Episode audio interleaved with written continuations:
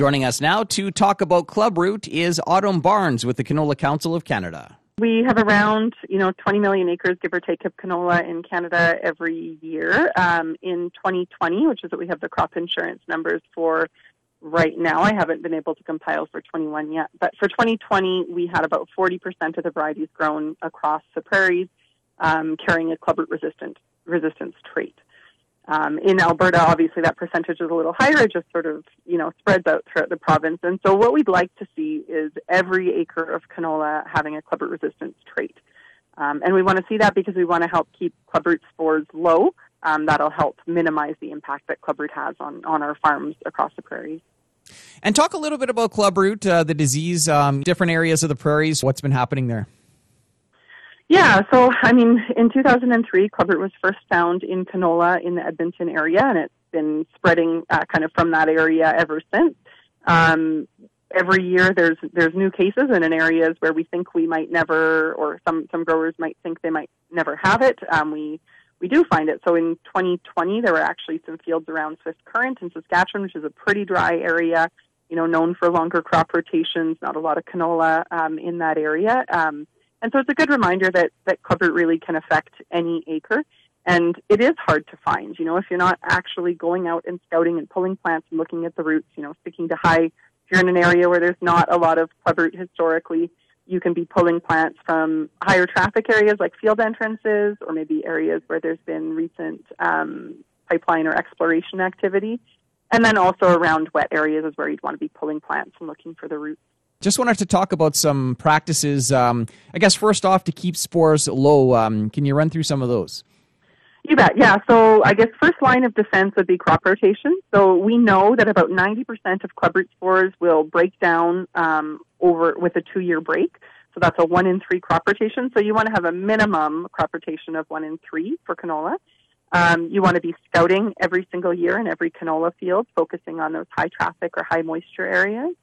Um, really important and kind of what this this real push around clubroot knowledge right now is about is about growing and stewarding clubroot resistance. So every single acre of canola should have clubroot resistance.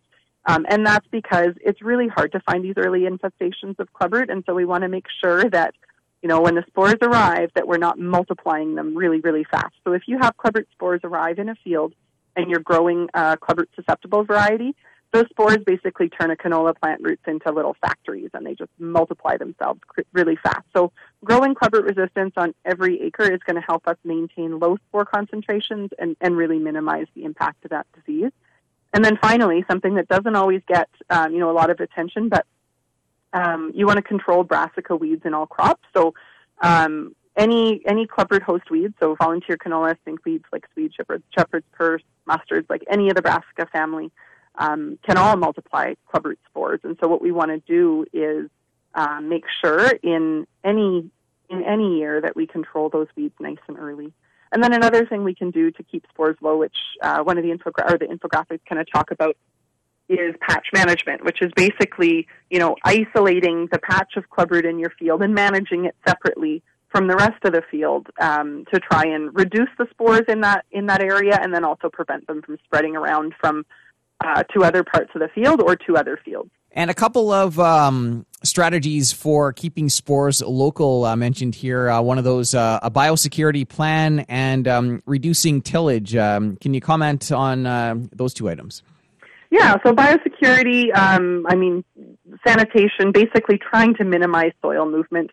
We know that clubroot spores move with soil anyway that soil moves, um, spores move, and so um, it would be really, you know, beneficial for every farm every agribusiness to have a clubroot uh, biosecurity plan. So trying to limit, uh, you know, if you're a farm, limit the risk of foreign soil coming to your farm, and then if you're a business, limit the number of or limit the risk of you bringing clubroot on your equipment to somebody else's field.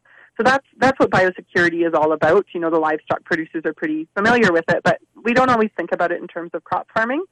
And then the reduced tillage really is about reducing soil erosion. I mean, 2021 was quite dry. I would hope there's not a lot of tillage going on right now, although I am aware it, it does happen and, and, it is happening in some areas. Um, but we know that tillage causes erosion, and, and erosion is soil moving, whether it's with water or wind.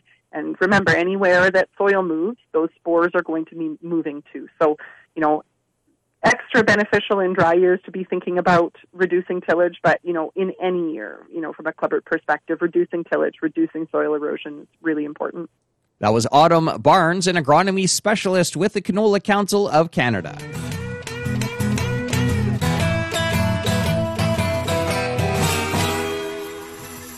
Fall district meetings get underway this week for Manitoba beef producers. Here's Vice President Melissa Atchison.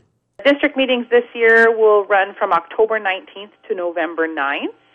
We're going to be holding two virtual meetings for producers and their families who are located in our odd numbered districts.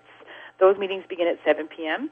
And there are seven in person meetings for folks who live in our even numbered districts where elections are required. And those meetings will begin at 1 p.m. What are some of the issues that'll be uh, touched on during the meetings? Certainly, we always talk about um, you know our financials for, for producers. We want to be transparent with that.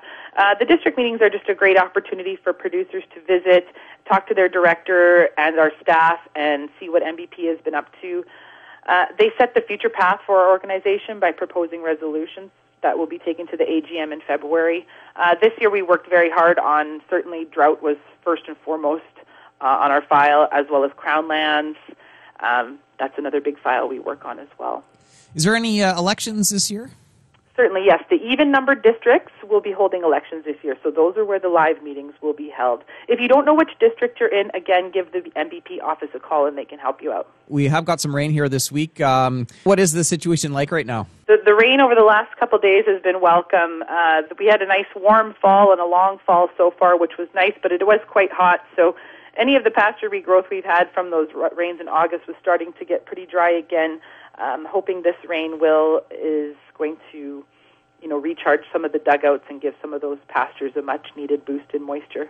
And how's the the feed situation heading into winter? With the long fall that we had, that was very welcome, and people were able to graze regrowth on pastures and uh, certainly some regrowth on some annual cropland as well, which was very welcome.